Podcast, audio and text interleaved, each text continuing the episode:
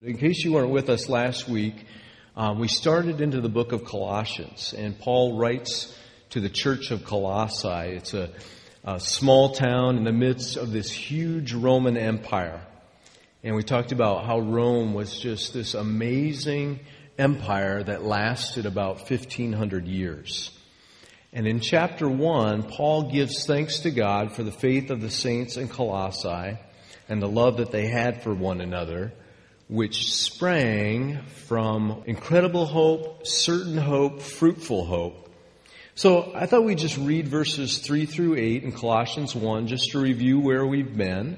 So Colossians 1 verses 3 through 8. Paul says this at verse 3. We always thank God, the Father of our Lord Jesus Christ, when we pray for you, because we have heard of your faith in Christ Jesus and of the love you have for all the saints the faith and love that spring from the hope that is stored up for you in heaven and that you've already heard about in the word of truth, the gospel that has come to you. All over the world, this gospel is bearing fruit and growing just as it has been doing among you since the day you heard it and understood God's grace in all its truth. You learned it from Epaphras, our dear fellow servant, who is a faithful minister of Christ on our behalf and who also told us of your love in the Spirit. So this is the hope that all of us have as believers in Jesus. It's a hope that is not in this world. And if people put their hope in the world, they often end up miserable or they end up focused on themselves and getting their own needs met. But we're different as believers because our hope is stored up in heaven. And so we live for God and we live for His purposes.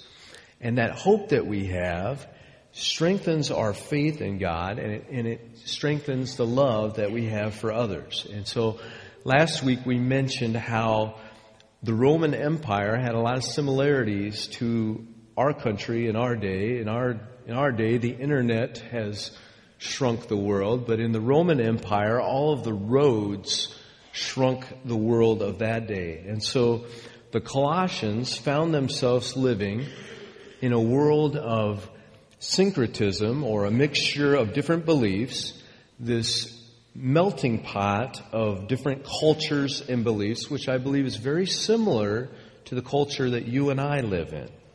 And like our day, false teaching was available everywhere. And so if Christians are not discerning or aware, the gospel can get watered down or changed or dismissed. But Paul is almost a thousand miles away, and so what can he do about it? Well, he can write a letter, which is what we're studying this morning, and he can pray. Which leads me to my main question this morning, and that is, if Paul were alive today and he were to pray for you, what would he pray? What would Paul pray for you this morning if he were here? I believe that what we're going to read in Colossians this morning is what Paul would indeed pray for you. Now, I know that Paul obviously doesn't know you, he's never met you.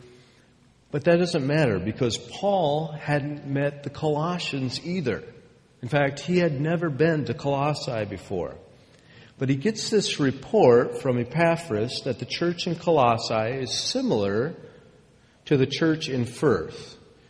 Now, the report didn't say that, but that's what I'm saying. He gets this report, and it sounds like the church in Firth because we have a faith and a love here that springs from our hope in Christ and we also live in a culture with many different worldviews pressing in on each, on each other.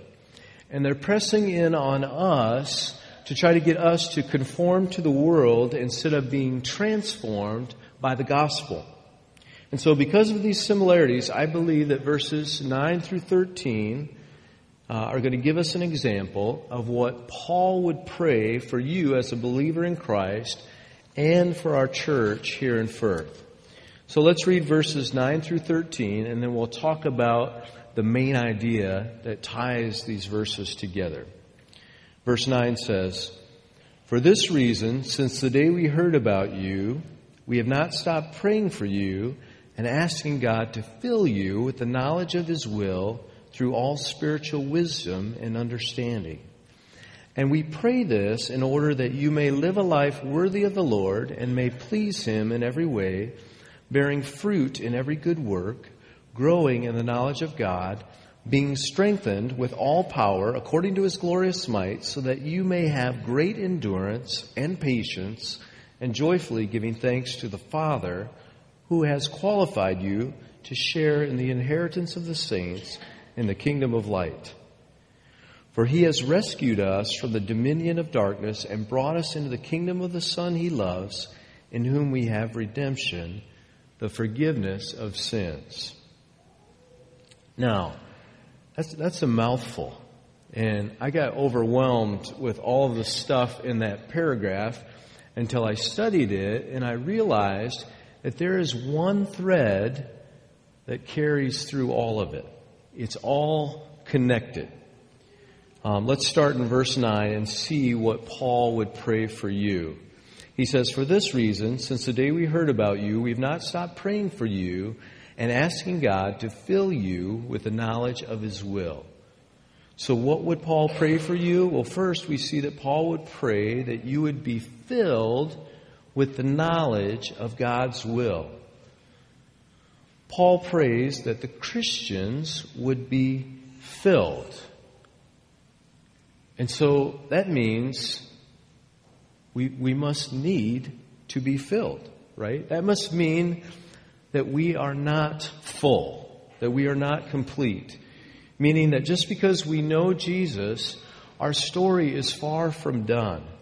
We need to be filled. And then later on, he says, growing in the knowledge of God. Now, last week I mentioned uh, the decline of Christianity in the West right now, while in other parts of the world the gospel is exploding.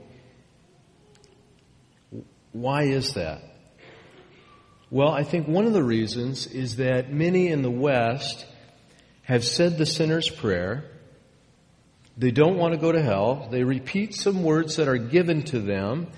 They call themselves Christians without any kind of transformation or change taking place in their lives whatsoever.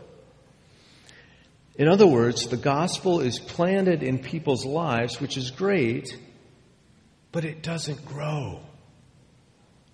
And so we fail to communicate that the gospel is given to us so that we can grow and be transformed.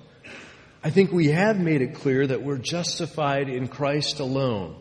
We're saved by Christ alone, and that's good. But we may have failed in communicating or understanding that sanctification or becoming more and more like Christ is supposed to follow that and go with that. Now, it's fun uh, to have babies around, and we love having babies around. We celebrate uh, the new babies in our church. What a joy. I also have to say that those of us who have been parents and grandparents, we know that babies are not always pleasant or easy. Okay, I got to be careful what I say here, but I think you'll understand. If you've been a parent or a grandparent, you'll understand what I'm saying here. Um, one person said, I didn't say this, but one person said, a baby is a digestive apparatus with a loud noise at one end and no responsibility at the other. Pretty harsh, but true. Babies are notoriously selfish and self-centered. Immediately upon birth, they bear the imprint of the fall of Adam. Their whole world is centered around themselves. That's all they think about. That's all they know. And those who take care of them long for the day when they will begin to learn self-control or self-management. You know, to sleep all night, to become potty trained, to feed themselves. There we go. And, and you and I might not be thrilled with this analogy, but it's the same in the Christian life. The, scriptures often compare new Christians to babies. 1 Peter 2 2, for example, says, like newborn babies, crave pure spiritual milk so that by it you may grow up in your salvation. So like newborn babies starting out in life, new Christians are loved. They're welcomed. They're wanted. But they need special care. And though they show a great deal of promise and potential, everybody waits and hopes for them to grow up. And so what I'm saying is that we should not be satisfied or content with immaturity in our spiritual lives. And, and to put it really bluntly, 40 year old men who drink out of baby bottles are not cute. Okay? They're not. This is not the intention for their lives, for them to remain immature. I'm picking on the men today. Sorry, guys. But, but the point is for maturity. Paul prays and he writes in his letters that the believers would be filled with the knowledge of God's will and grow to know God and his nature more. This is Paul's desire to see maturity and to see growth of the believers. And in his letters, you know, if you read Paul, you'll often see him talking about this. And then, then he'll pull back and he'll say something like, I can't even talk to you about this. You know, you're supposed to be eating meat right now, but all you can handle is milk. Or he'll say something like, you know, you need to grow up first. There's no way that I can even talk to you about this right now. And those of us who have kids or those of us who have had kids, we understand this. Um, we, we want them to mature. We want them to understand. But sometimes you have to pull back. You know, you can't expect a six year old to understand complex ethics, right? So you got to give them what they can handle and just, just pray that they will grow and mature. And so Paul prays that God would fill the believers with the knowledge of his will, that they would be mature and be transformed more and more. I think in the church, and I think as parents, we often focus on outward behavior. And I understand that because we want to see fruit. We want to see maturity. And, it's good. Um, it's good for us to have expectations. You know, we want people to be here in church on Sunday.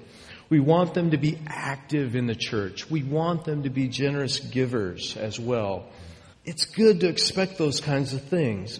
And Paul wants to see those kinds of marks of maturity as well. But he knows that those things grow out of a healthy relationship with God. That God has to fill us with the knowledge of His will through all spiritual wisdom and understanding. And then the fruit or the outward behaviors grow out of that. And I think sometimes we get that turned around. We don't do good works so that God will transform us. We can't succeed by focusing on the outward behavior. It doesn't work. Let me compare it to uh, your lawn care right now. Um, some of you have a lot of weeds in your yard right now.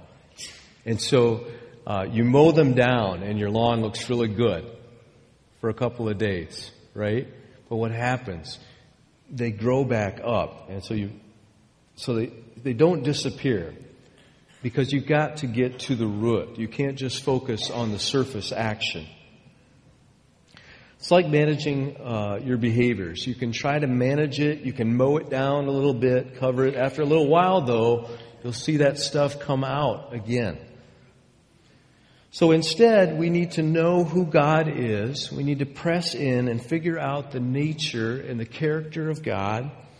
And if we do that and we're looking to Him, He transforms us from one degree of glory to the next, which leads us then to bear fruit through good deeds. They're closely connected, but the outward behaviors don't lead to the inward transformation. It's the inward relationship that we have with God that transforms our external behaviors. Just kind of randomly this morning, I, I had devotions about the character of Gideon. And uh, what I was reading about Gideon is he was there was nothing special about him at all. In fact, he described himself as the runt of the litter. But what happened with Gideon? God appeared to him. God became real to him. And it changed his life. He didn't suddenly become perfect. He was very flawed as well, but he's a normal person with a relationship with God which transformed everything. Good example of that. Paul prays that you and I would grow in our knowledge of God and His will because then the outward fruit will come. 2 Corinthians 3:18 Paul says, "And we who with unveiled faces all reflect the Lord's glory are being transformed into his likeness with ever increasing glory." So how are we transformed? By seeing and understanding the nature of God, by having this continual relationship with him. Why does Paul pray that? Because he knows there'll be results from that. Verse 10. And we pray this in order that you may live a life worthy of the Lord and may please him in every way, bearing fruit in every good work. So it all begins with a knowledge of God's will, a relationship with him. And knowledge of God's will leads you to, Paul says, live a life worthy of the Lord, to seek to please him in every way, and to bear fruit in every good work. That's the goal. And that's what Paul prays for the believers. That's what Paul would pray for us. Because that's something that only God can make happen. We can't pull ourselves up by our own bootstraps. We can't just try harder. We need God. We need God to transform us uh, to seek our life and our maturity in Him. That's our purpose. And if we allow God to transform us and to teach us and to grow us, it will affect our behaviors. It can't help but affect our behaviors. So, outward behaviors are important, but let's not focus as much on that. But let us be focused on God and His desires and His will, and all those other things will flow out of that. And so if Paul were here this morning, I believe this is what he would pray for you as a believer in Jesus. He prays it for the Colossians, and then he paints a beautiful picture of what it would look like. Because when believers are transformed by God and His will, he says they live a life worthy of the Lord, they seek to please Him in every way, and they bear fruit in every good work. What else does it look like? Well, let's continue. Look at the end of verse 10. He says, growing in the knowledge of God, there it is again, our progressive growth as we know God and His will, being strengthened with all power according to His glorious might. So who provides the power and the energy here? God. It's good news. He strengthens us with His power, with His might. It's not about our natural abilities, It's not about our effort. Let's read on. So that you may have great endurance and patience and joyfully giving thanks to the Father. Wow. This picture that Paul is painting, it just keeps getting better and better. He tells us what maturity is. And if you're like me and you're reading this, you know you don't have all of these things and the people around you know you don't have all these things. But you want them and you pursue them. These marks of maturity, what are they according to Paul? Well, first of all, he says great endurance. And the endurance described here means putting up with or bearing things, but it also means more than that. Um, it's not just a passive word. The endurance of a mature believer means not only the ability to bear things, but the ability in bearing them to turn them into glory. It's a conquering endurance. It's the ability to deal triumphantly with anything that life can do to us. Some days I feel like I have that. Other days, no. And that, that's probably true for all of us. But we want that great endurance. Same with great patience. Uh, the Greek word translated patience is often translated as long suffering. Its basic meaning is patience with people. And so, um, this quality of heart and mind enables a person to bear with people who are unpleasant, malicious, and cruel, and at the same time not become bitter. So even though others may be unteachable or foolish, this type of patience endures without irritation or loss of love for those other people.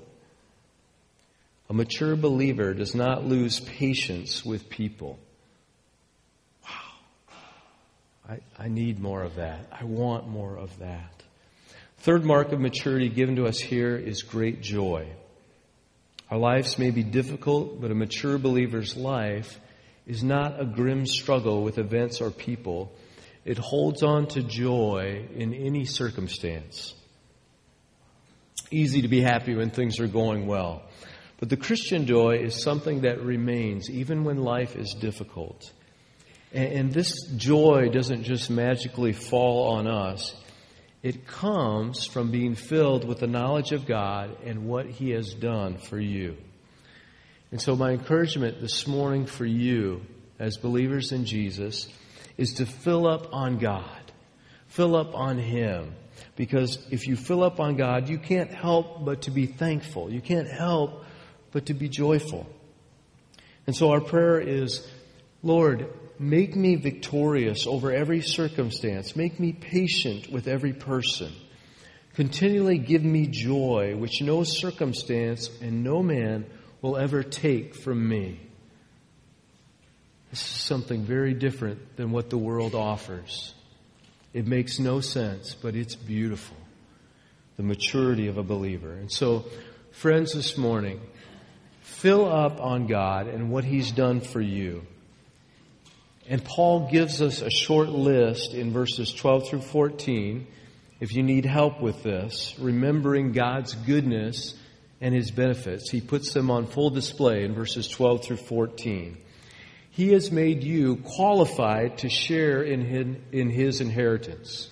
He has rescued you from Satan's dominion of darkness.